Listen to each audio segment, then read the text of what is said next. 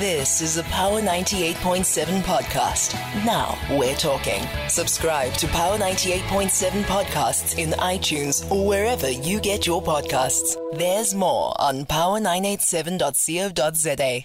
We're all looking for a little bit of relief and respite in this economic environment. And so I know that we'll all be watching the screens as on Thursday, the SARB governor, um, Lesetja will announce the Monetary Policy Committee's decision on changes to the repo rate in the country. Currently, the repo rate is at 8.25%, which uh, leaves the prime lending rate at 11.75%. What is the outlook from economists? We're joined by economist Koketso Mano right now, and you can call in on 08 0861987000. Koketso, thank you very much. Welcome to Power Lunch. Hi, Bobby. Thank you for having me. So, the general tone from other economists and experts in the field is that the repo rate will remain unchanged. What factors do you think influence this? What's your view? Sure. I mean, we are one of those um, houses that expect interest rates to remain unchanged tomorrow. The, the major reason behind this is the demand pressures, which we think are quite muted at the moment. We're hearing about households falling deeper into financial pressures, um, and we have seen, even when you look at the core inflation um, lever, which, which generally tends to show us whether there are any demand pressures in the economy, core inflation has been lower than what even the MPC had expected, say, throughout the year of 2023. Um, in fact, what is really driving core inflation at the moment is your, your um, core goods inflation, which is mainly vehicles, clothing, some of your imported items that highlight to us that it's mostly imported pressures, exchange rate pass through that is driving up that number, but not necessarily demand. So from that perspective, we think the MPC will stay put. Um, what also emphasizes our view is the, the fact that the past three um, meetings were an unchanged view. So uh, we think the MPC will likely stick to that, especially after November, where they showed us that that vote was unanimous. Yeah. So from that perspective, we think um, interest rates will remain unchanged. But Bobby, we expect the MPC to continue to flag upside risk to, to inflation as they have throughout 2023. Mm, mm. Okay, so give us a, a bit of a world overview. What can we expect? Um, our economy to be this mm-hmm. year. I know that external factors always affect uh, what happens here.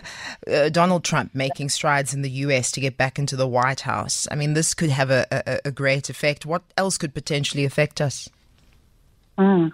Yeah, and I mean, and maybe maybe starting off from that worldview, as you said, as a small uh, open, depending on how you look at it, uh, economy. Mm. Um, we are very reliant on our trading partners. Um, if they do well, we also do well.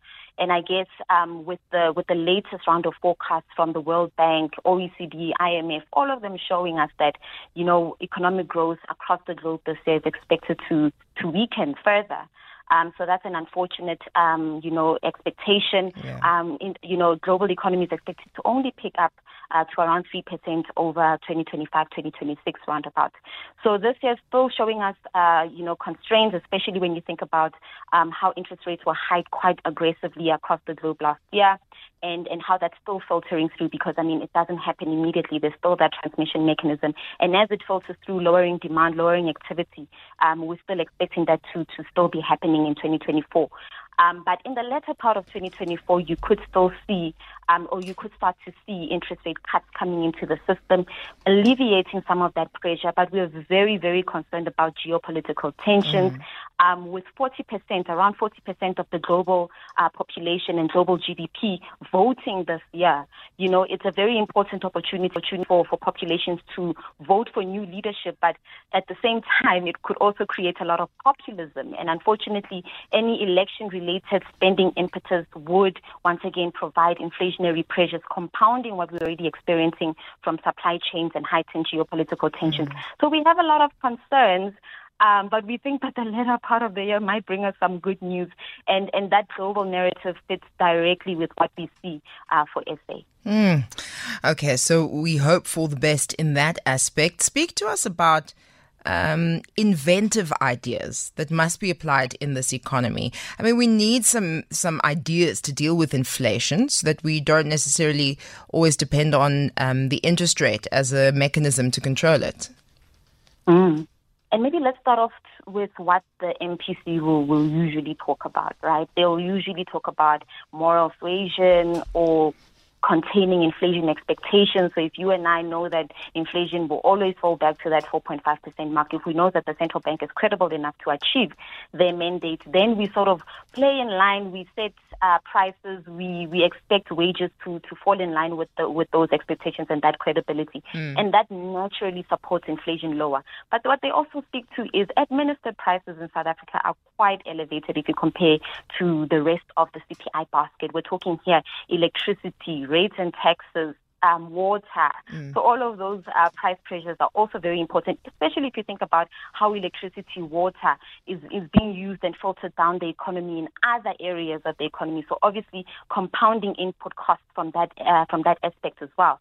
So administered prices is one of those areas. But if we think of out, outside the box or outside what the MPC has already told us, I mean, we're hearing a lot about uh, subsidies uh, that could be implemented for certain industries, price caps that could be implemented. Say, for example, if a if a market is oligolip- oligopolistic, oh gosh, is an oligopoly or is a monopoly, mm. um, that then you would see um, those monopolies implementing price increases that are not necessarily in line with the economy.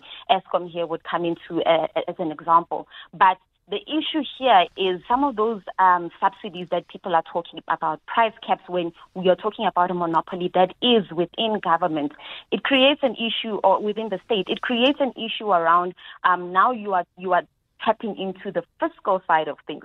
So unfortunately, everything has um, a give and a take. Mm. People were talking about, you know, lower the taxes on petrol, you know, lower some of those um, hidden costs that people don't necessarily always know about. But by doing that, you, you immediately impose on, on fiscal policy. So it's a give and take. Uh, but I do agree with you. Um, you know, it cannot only be the interest rate lever that is continuously pulled. There's all of these other elements that also have to fall in line. Well, as things change uh, or even stay the same, Koketso Mano, we'll keep uh, an eye on the situation and keep in touch with you. Economist Koketso Mano on the line with us with what we can expect with the upcoming repo rate announcement. Thanks for your time. You've been listening to a Power 98.7 podcast. For more podcasts, visit power987.co.za or subscribe wherever you get your podcasts.